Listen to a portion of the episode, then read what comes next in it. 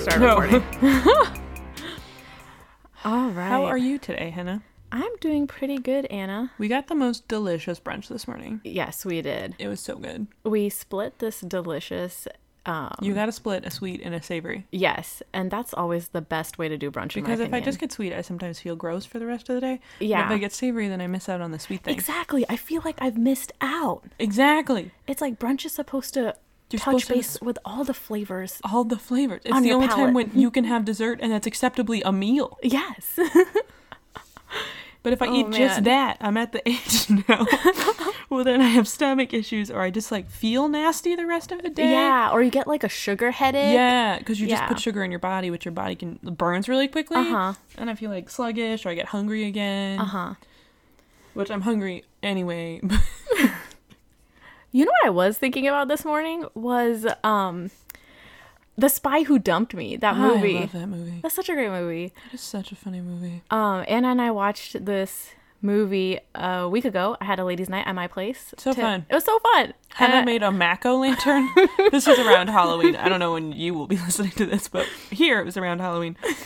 And then she made like a like a mac and cheese jack o' lantern in a I bunt did. pan. It I was, was delicious. Inspired by the Food Network, and It's so good. everyone made fun of me for it. but I, I did was not. just so excited. I did not. I did not. Anna I was my supposed to my cheerleader. head a Mac o' lantern. Yes, It's mac and cheese. Literally, it cannot go wrong.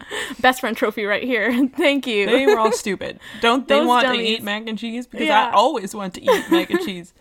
So fun. yeah. How are you doing, Anna? I'm good. Hannah and I went to a really cool breakfast We did. yesterday that they put on because it was National STEM Day. It was fabulous. It was beautiful. And so STEM stands for science, technology, engineering, and mathematics, which is awesome because um, as women in tech and STEM, I don't know, I think STEM is a really awesome field. And I think It's really important that we support the outreach Exactly. and education yes of it. i think a lot of people don't m- women and men alike don't go into stem it's mostly it happens to women it does happen to men too Mm-hmm. they don't go into stem because they believe like they're not smart enough Uh huh. i think it's so important to be like you can do this like Yeah. having a support work, work i was really lucky we hannah and i were both really lucky we had parents who believed and supported us the whole way Thanks, mom and dad. thanks mom and dad not everybody has that Mm-hmm. everybody should feel supported and driven to do what they want to do with their lives Yeah. So it was this really great opportunity for all of us who are in STEM to donate towards programs to help those that are disadvantaged. yeah exactly So they can get the right classes and the right resources to and just to have be a group of people inspired. who believes in them Yeah. i think is more important than Yes, anything it's not about how smart absolutely. you are it's just having groups of people who tell you you can do it is invaluable so invaluable because at the end of the day, you just need the excitement for it and if you work hard towards it, I believe you can achieve it. i very much agree so it was a beautiful breakfast it was a lot of fun Yeah, It and was the a re- breakfast was delicious. it was a really nice way to start the Saturday. It was nice. Friday. I don't know. It was also a great start to Saturday. That's true. It was really. ni- But we like went to this beautiful breakfast, and I was like, I guess we have to go to work now. But the day definitely went by faster went by because so we much had that faster. nice kickstart. it was so nice, and I went to Target after work. Yeah, did you get anything good? I got a new makeup sponge because I'm traveling next week, and I really like makeup sponges, but you have to get them wet. Mm-hmm. And then, like, if I travel, I put it in a plastic baggie, and then I feel like Oh, it and never gets- dries, out, and then you pull it out and it's cold and still like slimy Sticky a wet. little, yeah. So I got one that has like a plastic traveling case That's with like nice. air holes in it. heck yeah Yeah, so that's awesome. And I did not buy any more stuff, even though I wanted to. i'm so proud of you and Thank you. i definitely go into target and everything looks so pretty and i, just know. want to put it I in my wanted cart all the stuff. I wanted all the stuff. I walked Uh-huh. through the cosmetic aisle. I only bought a sponge. i'm so proud of you Please hold for applause. Thank you. Thank you. I only bought one sponge.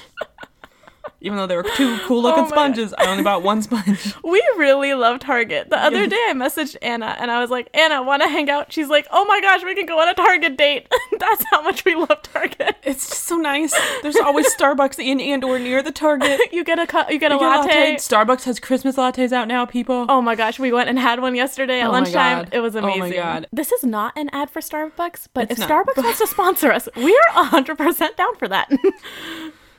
Should we maybe start focusing on the topic of the podcast? Let's actually talk about Let's this. do that. So, before anything else, I'm Anna, And I'm Henna, and this is but, where we dive into a new rocket science and aerospace related topic every episode. Uh huh. This one's kind of a cool one. It's a This little bit is- more obscure. And futuristic. Futuristic is a much better adjective. Nice job. Thanks. So, we're going to be talking about the space elevator in today's episode. Getting a little bit more science fiction esque Yeah, you and we will. learned a lot doing the research for this episode. I had like I feel like a space elevator is kind of something that's almost it's brought up seriously but also semi jokingly Right. in the aerospace Right. community you'd be like well when we get that space elevator and I had had a faint idea of what it was but it was really interesting to like dig into it a little bit further Yeah, for me, it was, it turned, the research made it go from just this wild idea to like, wow, so many people have invested so much time Yes. and energy into all the different components of the space elevator to make it a reality. yeah exactly it also made me realize I highly recommend you research this on your own if it's something you're interested in there's also a lot of sham resources out there Yes. about it and I will give you some of the ones I found because this technically doesn't exist yet, it's really easy for there to be phony research out there about it. We found a lot of cool stuff. I also found a lot of crap. Right. So keep that in mind. Yes. But Hannah's going to start us out with the origins of the space elevator. Yes, I I actually didn't am. know what this was. Yes, so I didn't know it was what it was either until I started researching it. The origin story of the space elevator begins back in the late 1800s. So we have these three major fathers of rocketry: Robert H. Goddard, Herman Oberth, and Konstantin Tsiolkovsky. So if Goddard sounds familiar to you, that would be the Goddard Space Center. Yes. So Tsiolkovsky is the person that we want to focus on here. So Tsiolkovsky was famously associated with the ideal rocket equation. And this ideal ro- rocket equation provides the formula that accounts for the change in a rocket's velocity, the delta V, as its mass continues to reduce while using fuel during flight. Aerospace engineers love the rocket equation. We have used it so many times in homework They assignments. talk about it all the time. all the time. I use it all the time. We talk about it all the time. It was like, well, the rocket equation. yes, Rocket equation's a big deal. it's a big deal. You'll hear the term delta V thrown around All the time. all the time. In one of Tsiolkovsky's collection of essays from 1895, this collection was titled Dreams of Earth and Sky. Historians Wow. found, yeah, isn't that What a lovely name. what a lovely name. Historians found what they believe to be the earliest brainstorm of a space elevator. He was inspired by the Eiffel Tower on a trip to Paris. So, in his essays, he imagines these giant towers situated at the equator that stretch way into Earth's atmosphere. And at the top of these towers are what he calls celestial castles. I want a celestial castle. Doesn't that sound so pretty?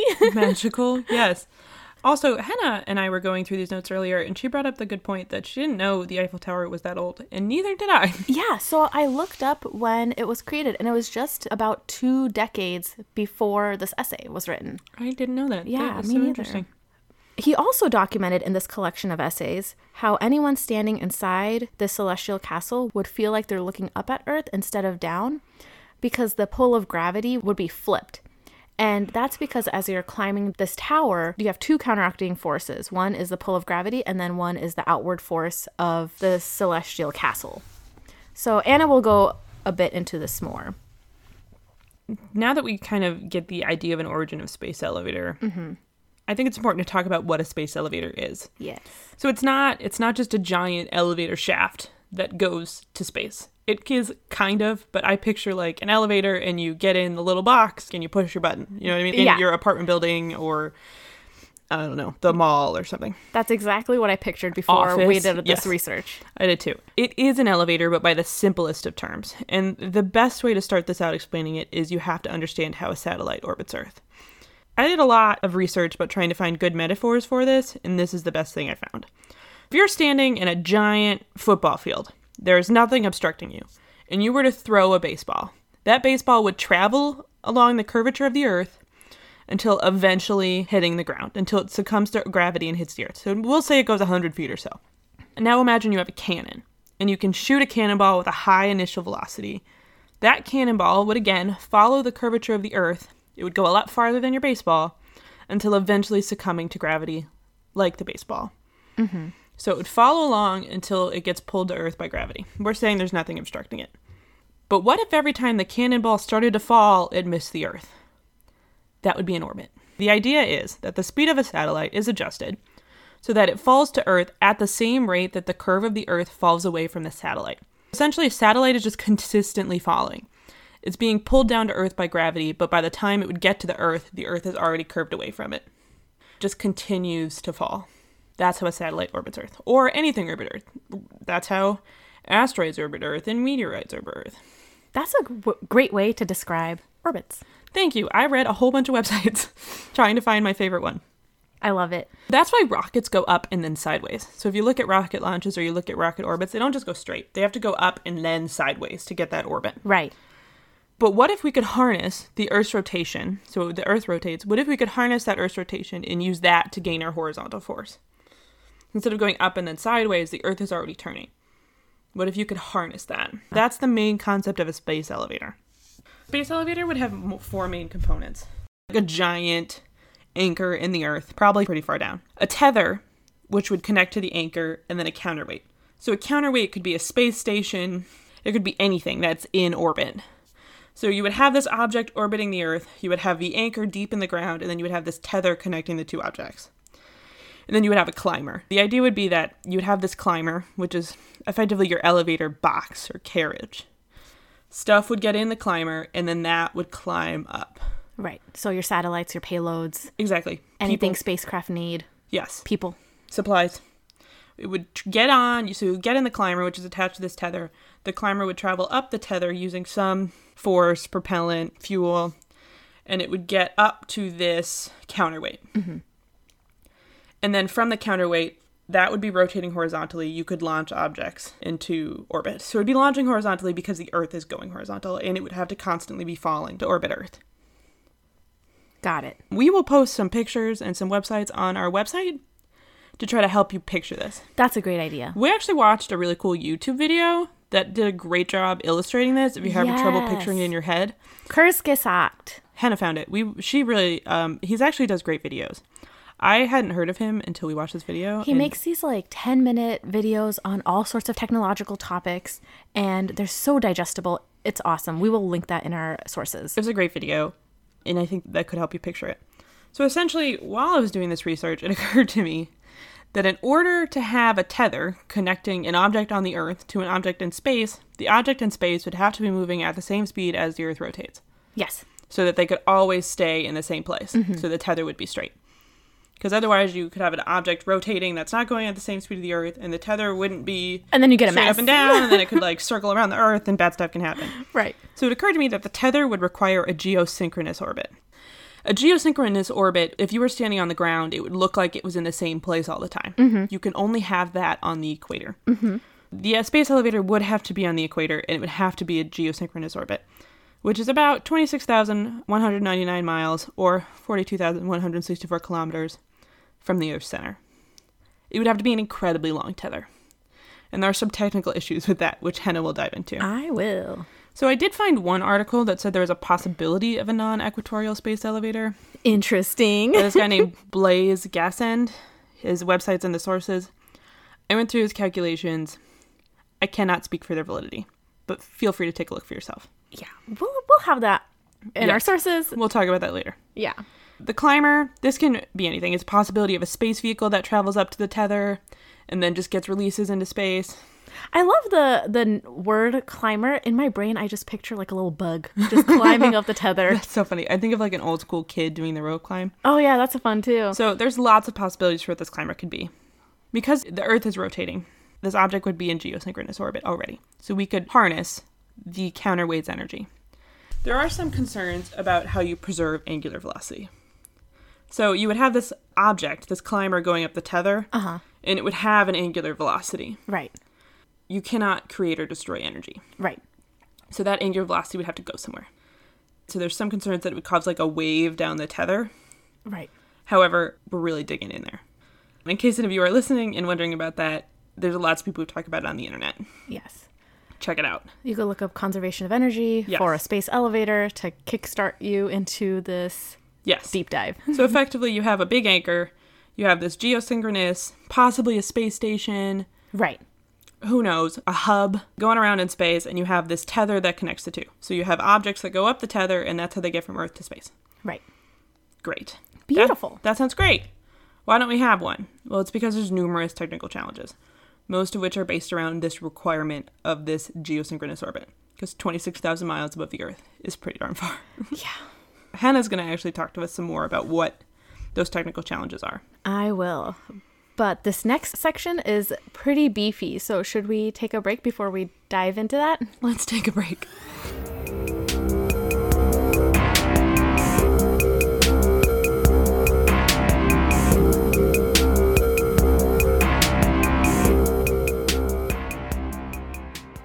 Excellent. All right, Anna. I was messing around on my phone during the break, like one does, and my mom sent me this cool article about a grad student at the University of Michigan. She defended her dissertation in a skirt made from rejection letters to normalize failure. I think that's so awesome. I think so too. Her name is Caitlin Kirby. I love that. It's so cool. And she just defended her PhD in environmental sciences and policy. Go, Caitlin. That's so Go, awesome. Caitlin.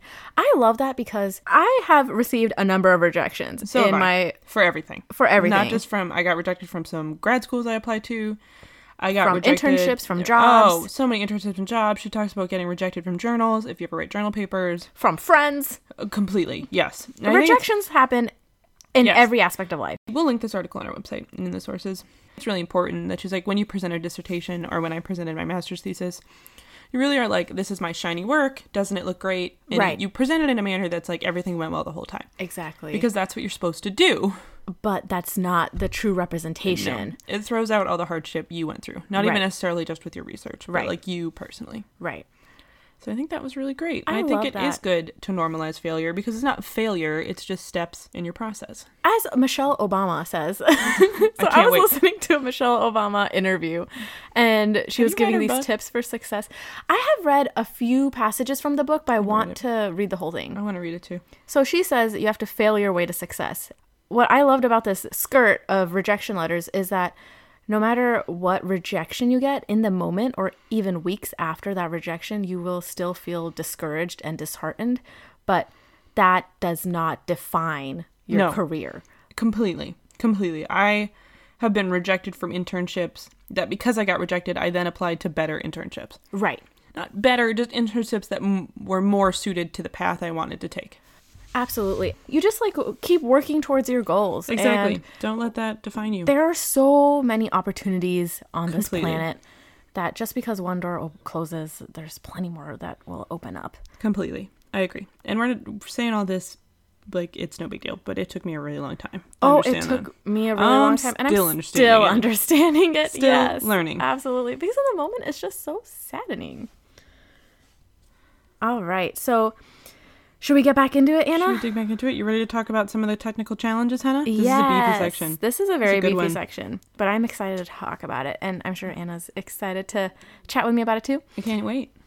All right. So, as Anna and I were researching the space elevator topic, we came across this really cool yearly conference that takes place about space elevators.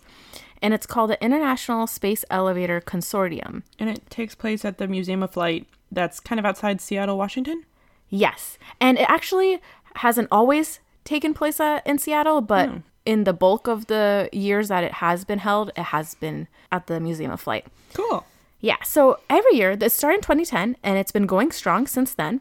And every year they focus on a different topic. So these topics may vary from space debris mitigation to design considerations for that earth port or anchor that Anna was talking about to design considerations for how are we going to simulate in software the space elevator. So it's really, really awesome. And because of this, these conference, these consortium archives, Anna and I were able to find a lot of the research that we present in this podcast. I want to try to go next year. Me too. Let's try to sign up next year, Anna. I think it sounds fun. Heck yeah, it does. All right, so for the Earth port. So, this Earth port, or also known as the anchor that Anna had talked about, this was a specific topic for the International Space Elevator Consortium in 2015. And it used to be called the Marine Node. The Earth port used to be called a Marine Node. Oh, are they going to put it in the ocean? Yes. The marine node and the anchor are different things. So the anchor is the physical thing that anchors it into the ground, and then the node would maybe be on top of the water. It could be a ship The or something. infrastructure surrounding that Yes. anchor. This Marine Node, or Earth port, has to satisfy a large list of requirements that these archive papers went into. Uh, these requirements include providing reel in and reel out capabilities for that tether that Anna talked about, also serving as a port for receiving and sending ocean going vessels. The ocean going vessels that will come and go from the Earth port will move tether climbers, payloads, supplies, and personnel. The Earthport also needs to be able to provide landing pads for helicopters that are delivering any sort of supplies. It will also serve as a facility for attaching and detaching payloads to and from tether climbers. And it'll have to provide tether climber power. On top of that, it has to provide food, accommodation, and waste management for all the crew that's going to be working that. That's a good point. I feel like it's easy to forget about the accommodations for the sheer number of people who would need to work on it to maintain Yeah. it, and they would need restroom facilities. That's what I found really fascinating about this paper was that it was so detailed. It, it'll be linked in the sources. That is a really good point, especially because if it was way out in the ocean, right. they very well may need to live there as well. Like, it may Exactly. be far enough away that it's one of those things to be like, okay, you work for 10 days, and Right. then you go home for four, Right. or so, or five, or however many. That's interesting. That part, yeah, I found that interesting too. And the next point is also very fascinating to me. Another challenge that was documented in this, in one of the papers I read, was that how critical and sensitive of a challenge it is to determine a location for the initial Earthport facility. Several factors play into this. One is the international laws that are associated with sea, air, and space, as well as the year round weather and wave conditions. The underwater topography and access to emergency services is another important factor to look into when figuring out this location for the Earthport. And then also political stability of the country in which it lies next to. So, actually, one of these papers goes into possible cities or locations where an Earthport can be placed near. That's interesting. So that just in and of itself creates a lot of challenges. Yeah. But like, what is this best area? Because it needs to be away from everything, but at the same time have access to everything easily. Right. It's not only just the like engineering of it, but also the politics, the resources, accessibility, Exactly. everything surrounding that. Another topic for challenges is the geonode. The geonode, or as Anna referred to as the counterweight, is envisioned to be like the central harbor in space or a galactic harbor. And it also has to provide various functions power generation, propulsion, payload processing, operation controls, so the local autonomy for collision avoidance and debris detection. And this is incredibly important because there's a lot of space debris and space junk. There's a lot of stuff out there. Yeah. We might actually do a whole episode on that in the future. There's this fear that a lot of stuff could start to build up in space. Right. Even the smallest piece of space junk can cause a problem. Actually, very recently, there was like a really small piece of something put a hole in the International Space Station Yeah. because it's moving so fast in orbit. Right. Even the smallest items can cause catastrophic level damage. Yes. And then also with all the launches that occur for satellites, over time these satellites are decommissioned and they just hang out out there. We're Yes. not deorbiting them. So the counterweight it also has to provide various functions. Power generation, may that be a mix of solar and space nuclear power. Propulsion, all objects within the geonode must actively maintain orbital position in order to avoid collisions. That counterweight also has to like make sure it's We can't not just a ban victim. other objects from going through that orbit. Yeah. Exactly. Yeah. The geonode also needs to have tether dynamics control, like the anchor does, and then provide a port for refueling for spacecraft. So basically, for the geonode and for the Earth port, the bulk of the engineering challenges just come from the sheer volume of tasks it must accomplish. And then there's also that major question this would be a huge spaceport Mm-hmm. in this very high geosynchronous orbit. Right. what are we going to do? Are we going to assemble it here and then try to launch the parts up? Or are we going to try to assemble it in space? Right. Either way, it's huge. The ISS It's took huge. years and Years. billions of dollars to assemble. billions of dollars and also just years of working out how they were going to do it and amongst all the countries that they were going to share this project with. They relied heavily on inflatables to try to get away from weight and mass and that kind of stuff. To do that on this scale, this would be a scale significantly larger than the ISS. It would be Huge. incredibly complicated. Not Incredibly. impossible, yeah. but very complicated. But it would be world changing. Yes. it Anna's would be. going to get into the cost savings of this later, but it's incredible. And Yes. a lot of countries would want to back this to Yeah. benefit from it. Yes, I completely agree. All right, so I'm going to go ahead and move to talking about the tether now. The tether is the primary technical challenge of the space elevator. It's the most cited reason for one not existing right now. Yes. The tether needs to be incredibly strong, at least 50 gigapascals of tensile strength, to survive the space debris, satellite junk, year round weather conditions that it would be subject to. And then it's going to experience some pretty extreme tension because of that object in orbit. exactly. So, various materials have been looked into to support this tether. One is graphene, another is carbon nanotubes, and another is diamond nanothreads. Things like conventional steel, even some aerospace grade steels, Are, not, strong enough. even close. Carbon fiber, everything that you're like, that's a strong material, it's not even close. It's not close because of just the fact that the tether has to survive space debris, that tensile strength. And if the tether were to snap, it would have catastrophic fallout. Oh, yeah. So, we need to ensure that it will not snap. Essentially, the tether can never snap. Right. If it snaps close to the Earth, you have this geosynchronous object orbiting with this Massive, massive tether Yeah. in space. It Mm-hmm. would wipe out satellites, it could do serious damage. You'd lose communication. completely. It would be horrible. So Right. then, if it snapped close to that satellite, this tether could actually wrap around the Earth multiple times. Yeah. And this would be an incredibly, it would have a really large diameter. Just like think about And that. if it Oh, That's fell from the crazy. sky and hit the Earth, it could, it would kill everything in its path. Mm hmm. Mm-hmm. So the tether can never snap. and out of its path. Oh, completely. It would be catastrophic levels of damage. Mm-hmm. So the tether can never snap. It cannot. Meaning, Whatever material we use has to be a guarantee that it will never break. Exactly, Anna. I was reading that and I was like, it would wrap around the Earth. That Several times. Yeah, it's pretty terrifying. That's so terrifying. yeah. It just means I think one article said in order to do this, we would only get to build it once, and we would have to build it right. Absolutely. All right, sorry, I didn't mean to interrupt you. Oh, no Talk problem. about graphene. Yes.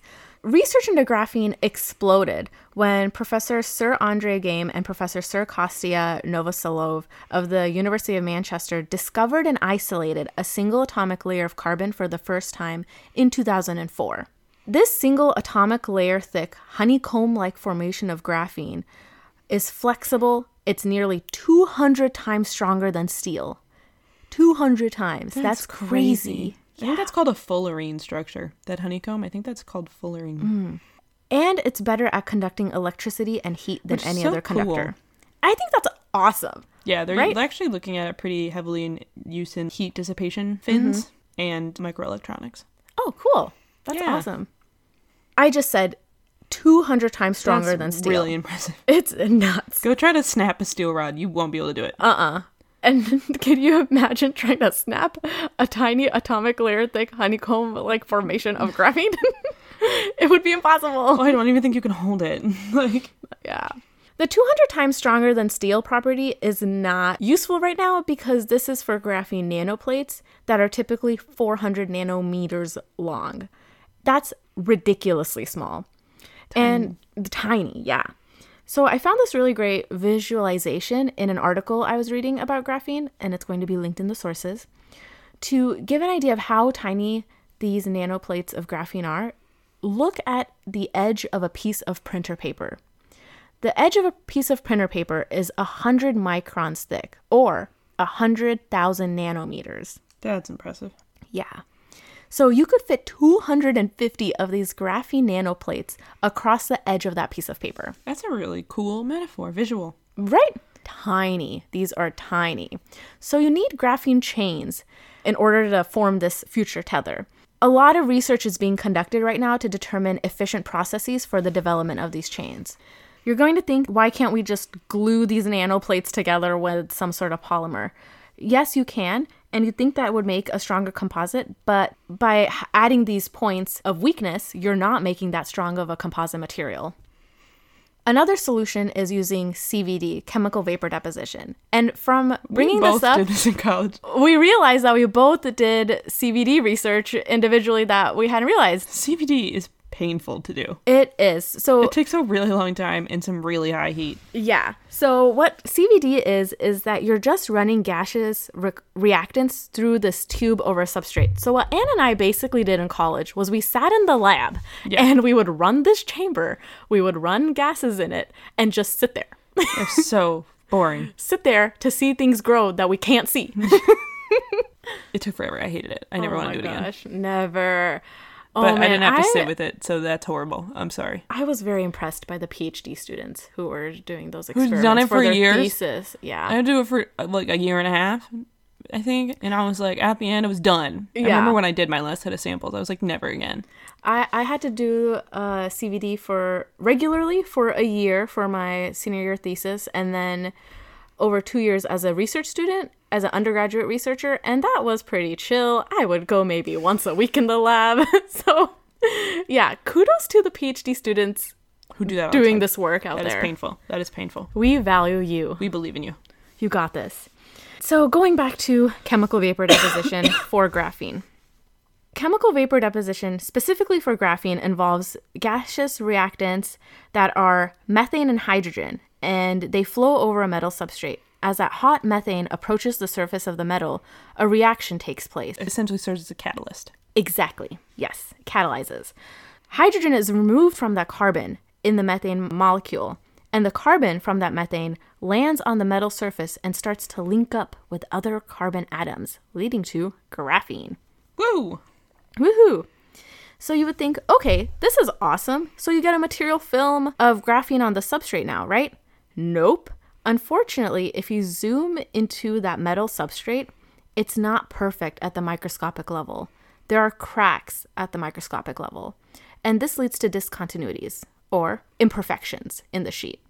As I was doing research into this topic, I found that in 2017, a team at Peking University in Beijing, China, announced that they were the first to make a near perfect graphene at a scale of 500 millimeters by 50 millimeters.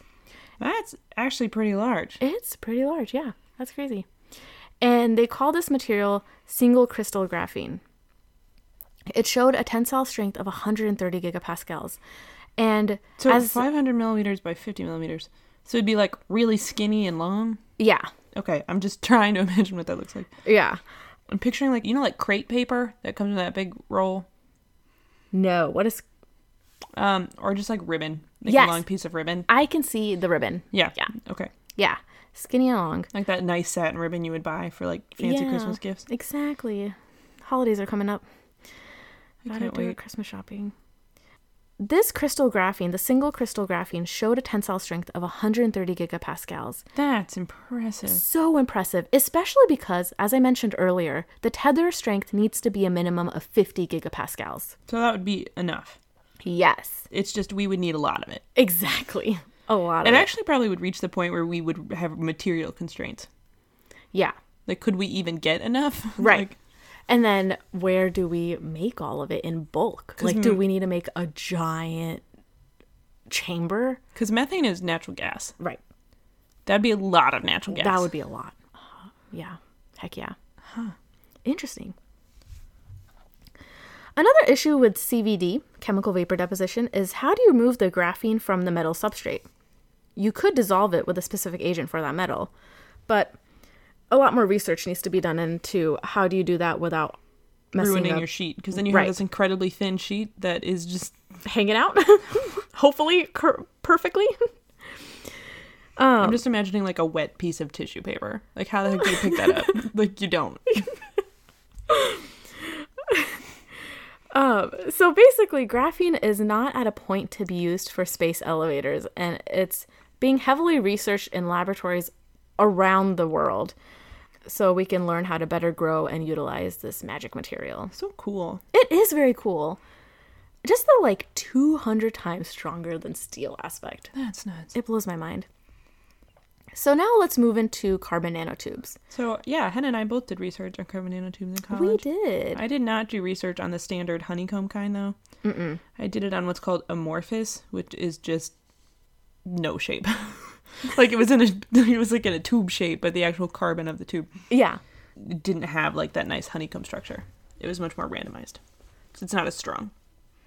They are really cool. You know, like learning about CNTs cool. initially as an undergrad, I was just blown away. They're kind of a hot topic now too. They are. You show up if you like type this in on Google Scholar, you'll get hundreds of thousands of hits. yeah, because they can be utilized everywhere to improve strength of materials.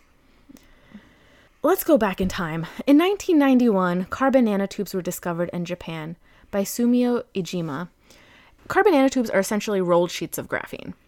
In 2014, the Obayashi Corporation in Japan worked on a study about space elevators. And the study said that the tether could be composed of carbon nanotubes, and humans would be using the space elevator by 2050. I feel like that's pretty sporty. 'Cause That I is feel like it sporty. would take us 20 years just to make it. Yes. So, interestingly, they believed that the carbon nanotubes could be used to create super strong material with tensile strengths of up to 50 gigapascals. But a paper was published in 2016. It's called The Great Reduction of Carbon Nanotube's Mechanical Performance by a Few Topological Defects. And I'll have it in the sources. What this paper says is that despite numerous efforts to grow CNT fibers, to achieve a high tensile strength, they can only find that it achieves a maximum strength of a few gigapascals. Interesting. CNTs are not strong enough, and the research focus shifted to graphene and diamond nanothreads. Diamond nanothreads are so cool. Yes, they are. Because when everybody's like, wait, I feel like when you're like the strongest material, I think in my brain or most people's brain goes to diamond. Mm-hmm. So it's really neat to kind of it's kind of the brainchild of carbon nanotubes and diamond. Yes. Because you're thinking about this really fancy diamond, but then they're nano. What? What? So da- diamond nanothreads are even thinner than carbon nanotubes. They incorporate these kinks of hydrogen in the carbon's hollow structure, which reduces brittleness and adds to the flexibility of the thread. Huh. Yeah, it's interesting. That's so cool. It is really cool. It's shown that diamond nanothreads exhibit insane mechanical properties with an ideal strength as high as 101 gigapascals. That's really impressive. It's it's amazing. Uh, But similar to graphene, research efforts are focused on how to build these DNTs up to form larger nanostructures. And I found many technical papers covering in depth how groups are trying to do this.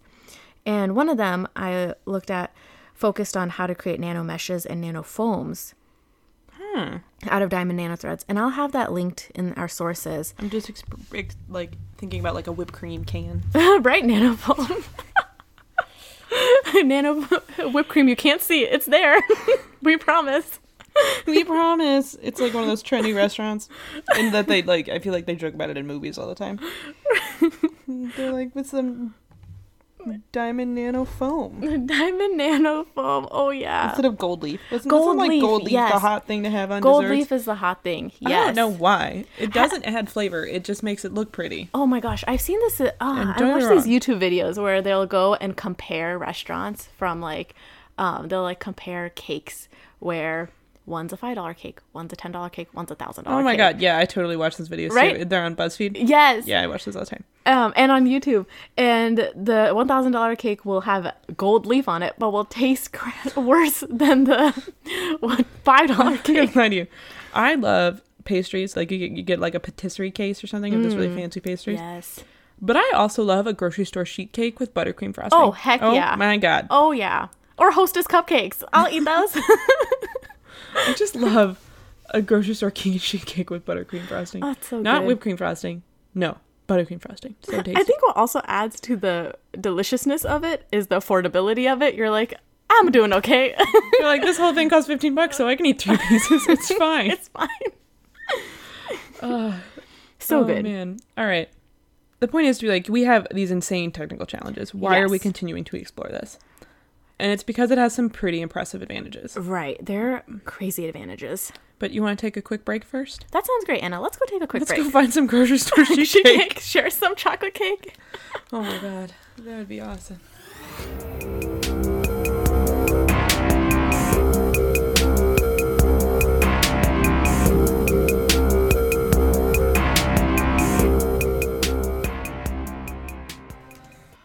You ready to learn about some advantages of the space elevator? Yes, I am. So the biggest one that comes up everywhere would be cost. So currently, the cost of a space launch is approximately $5,600 per pound.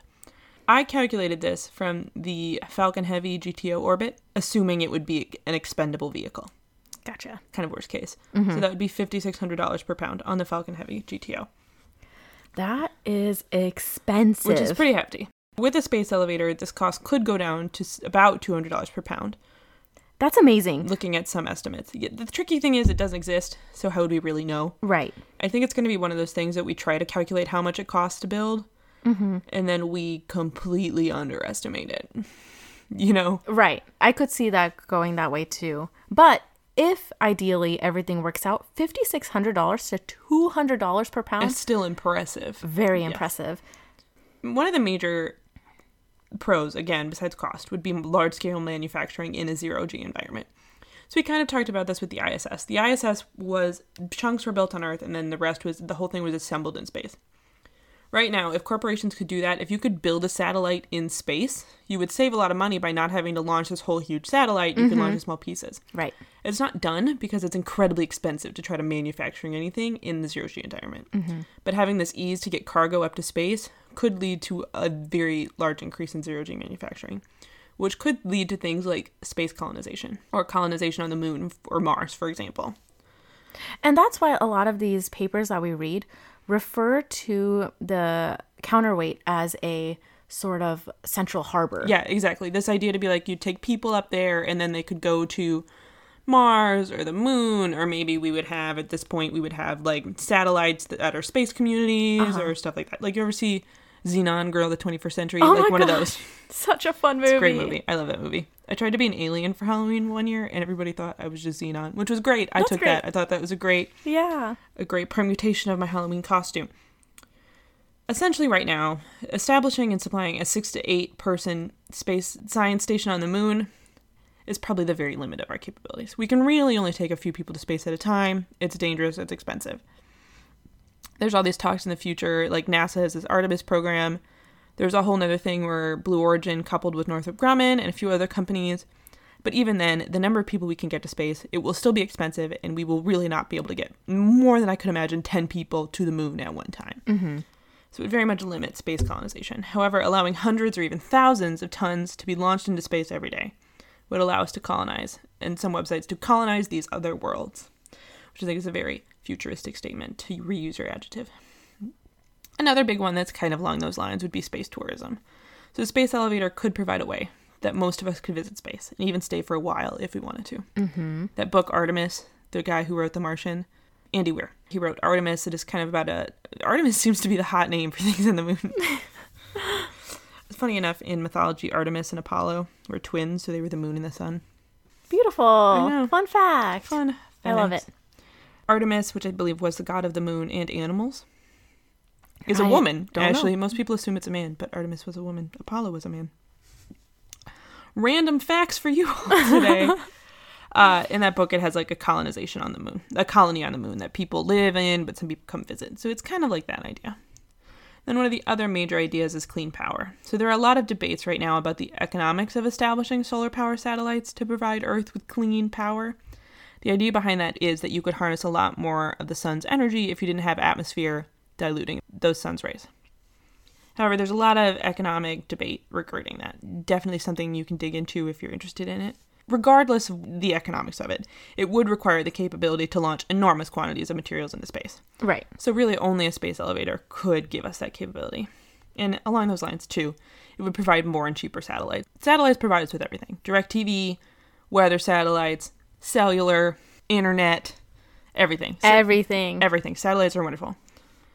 And then I found some other articles that talk about some environmental benefits, and I'm not entirely sure I agree with this. It's one of the first articles that pops up, which is why I wanted to mention it, and I'll link it below. I just don't know how much I agree with this. The first one being that reusable space elevators could displace disposable rockets and spacecraft, reducing waste. There's some questions I have about this.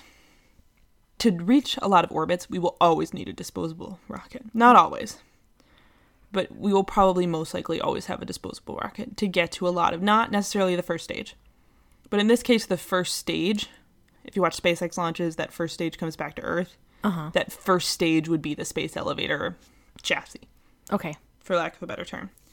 Some of these orbits for the second stage, I feel like it would just be incredibly difficult to get it back to the space elevator and then go back down versus having it just burn up in the atmosphere. So, going back to what you just said, you're saying that this article says that space elevators would Eliminate the the, need- need for disposable rockets. Yes, I don't think we will ever be able to eliminate the need for a disposable rocket. I think there are some orbits that we just the cost of getting the stage back would be so costly. I see what you're saying. You know what I mean? So, you're saying that there are some orbits that we couldn't achieve with. I don't think we couldn't achieve it. I just think we wouldn't eliminate it. I just think like some orbits, because essentially to save that, you would have to get it back to that counterweight.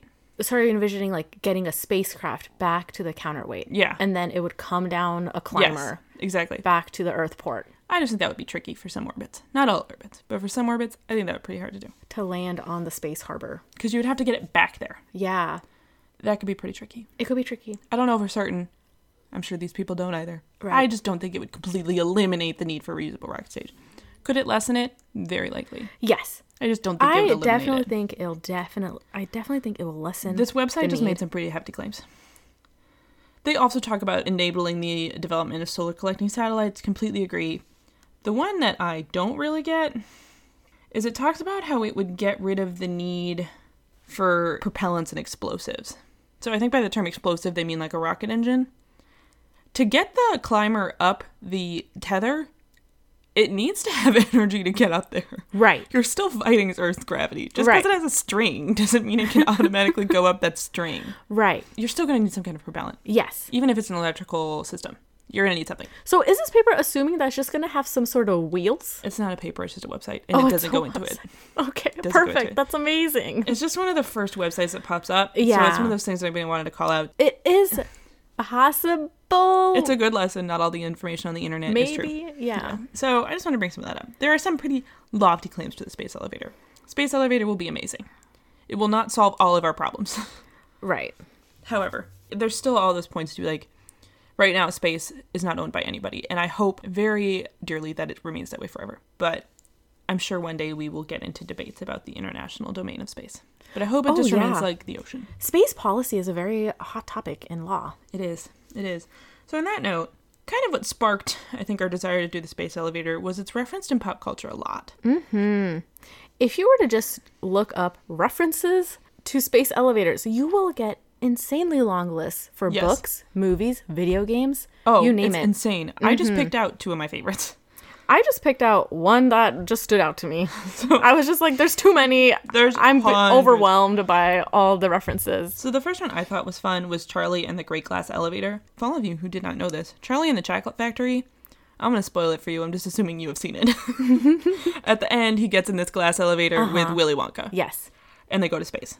There is actually a sequel to that book. It's also a book. If you didn't know that, it's a great book by Roald Dahl. he also wrote the BFG. Roald Dahl wrote many beautiful books. so many people. My favorite was uh, James and the Giant Peach. Peach. Ah, I So love that one good. too. Charlie and the Great Glass Elevator is the sequel to the novel by Roald Dahl, and it technically isn't an elevator in space. Well, well, it technically is an elevator in space, but it's not technically a space elevator. Yeah. but it is an elevator that goes to space. right. They, I have read the book a very long time ago, but the elevator does go to space. And then the other one is actually one of my favorite movies is called Mr. Nobody. I have not seen that. It's on Netflix. It used to be. I think it still is. Jared Leto was in it. He played the Joker in Suicide Squad. Uh huh. He's in a lot of stuff. He was also in Dallas Buyers Club. Essentially, Mr. Nobody, people descend to the surface of Mars from a docked spaceship via a space elevator. Cool. It's a great movie. You should all go check it out. Very cool. and then, Hannah, you have one too, right? Yeah. So I just I just skimmed the list It's and a hefty list. uh, insane. Would recommend googling it. Two games stood out to me: Halo and Call of Duty. Do I play them? No. I don't either. My brother does. Do a lot of my friends? Yes. Yeah. So they both feature space elevators in their games. Fun. Yeah, it's fun. That's so cool. I think it's a great idea. I hope. I I understand there's a lot of technical challenges. I don't know if we'll see one in our lifetimes, but I Mm-hmm. definitely think one day we will have one. And that would be pretty incredible I think it's just the best way to make space access convenient. for what we know of currently. Yes, exactly. I think it's so Yes. easy to put limitations based on what we can fathom. Yes. I actually, we're gonna go a little existential here. Let's go. I think about I'm that ready. a lot when they look at planets and they're like, "Well, that planet can't sustain life," and I'm like, "Okay, it can't sustain carbon-based life as we know it. Right. Why does that mean other life forms could not have evolved to survive in those conditions?" Right, Anna. That drives me crazy. That drives me I'm like, nuts we don't know that also. there's no life there. We, We just know don't. there's no carbon-based life forms. People Right. could not live on that planet, Right. As we know them as people. As we know them as people and for the requirements we need to survive. Yes, there's no water. We need water. Our Yes. life forms that we know need water. But there's like you think about it, like deep underwater There's stuff- creatures yeah. sustain incredibly harsh They environments. involved. They assumed there was no life down there because they figured nothing could survive in there. But Right. stuff can. but stuff can So that drives me crazy. I hate drives when me they say nuts that. too. I don't Anna. agree. I am on your side Thank you. I know you would be. You always are. always. Except for the fact that I like to keep my apartment as a nice 66 degrees. and mine is pretty warm for Anna. It's pleasant in here. I'm not gonna lie to you. I did turn it out during the break. Um, I just get really warm. Uh, But yeah, regardless, we're still on each other's sides. oh, completely, completely. I just even completely forgot what shop. Oh, life and space. Yeah. Life and space. So yeah. I think that's a good point to always remember and to be like, you can't allow the limits of our understanding to prevent our thoughts from going farther. you know? Exactly. You should be able to Yeah. explore that. We gotta we gotta think about the wild things because The when we wild things. do that, then we work towards them, and then we, if we don't get to that solution, we'll probably Yeah. come up with some other cool technologies. Completely. Exactly. I agree. Like cell phones, n- w- completely unfathomable. Yeah. The internet. What the heck? Who? What the Who heck? would have known? Who? Even with podcasts. Podcasts. Crazy. Actually, though, I know. So crazy. All right. On that note, you want to go into sources? let's do it. Do you want to go first? Yes. Wow, why yours not? are so nicely organized. Thank you, Anna. Mine I are feel like if I just throw a bunch of links there, it's sometimes hard for me to remember what the links were actually referencing. It is. Yes. And sometimes the links don't include the titles, they'll just be a gibberish of letters. I have no idea what you're talking about. yeah, that does happen. My references. Uh, one of them was a the journal article that I talked about, The Great Reduction of a Carbon Nanotube's Mechanical Performance by Cool. a Few Topological Defects by Lian Zhu, Jinlin Wang, and Feng Ding, and that will be linked in our website. Another one was an interview with Adrian Nixon, the CEO of Nixor, a company specializing in graphene research. Uh, n- uh, f- the bulk of my research came from the International Space Elevator Consortium archive, and these papers were titled one, design considerations for the space elevator apex, anchor, and geonode. Uh, two, space elevators a history. and three, I just think of Hogwarts a history. Right. That's actually right. Yes. oh man, I wish I could have gone to Hogwarts. Don't we all? Don't even go there. I'll just get sad. I'll get that too. Three, design considerations of the space elevator Earthport. Those are such good ones. Yeah. Oh, It looks like you have another one too. Yes. And then one was a space news article that'll be linked on our website. And then the last one was um, that really technical paper I talked about for diamond nanothreads. That was called Diamond Nanothread Based 2D and 3D Materials, Diamond Nanomeshes and Nanofoams by Julian Silvera and Andre Muniz. And that will also be linked on our website.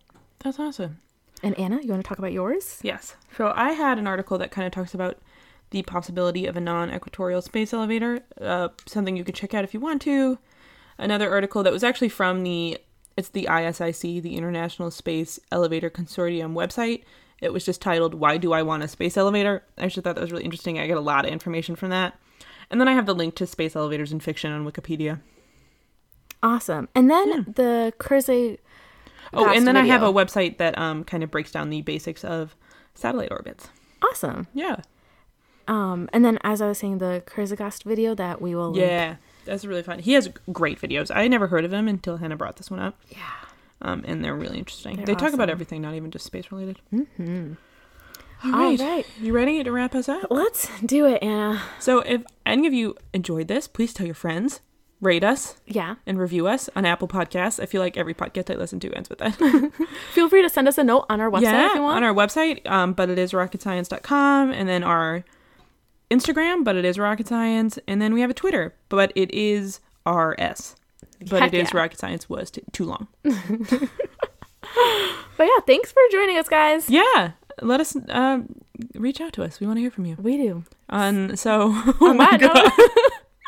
Until until next Next time time, space Space Cadets, cadets t minus three two one lift off man that's fun every time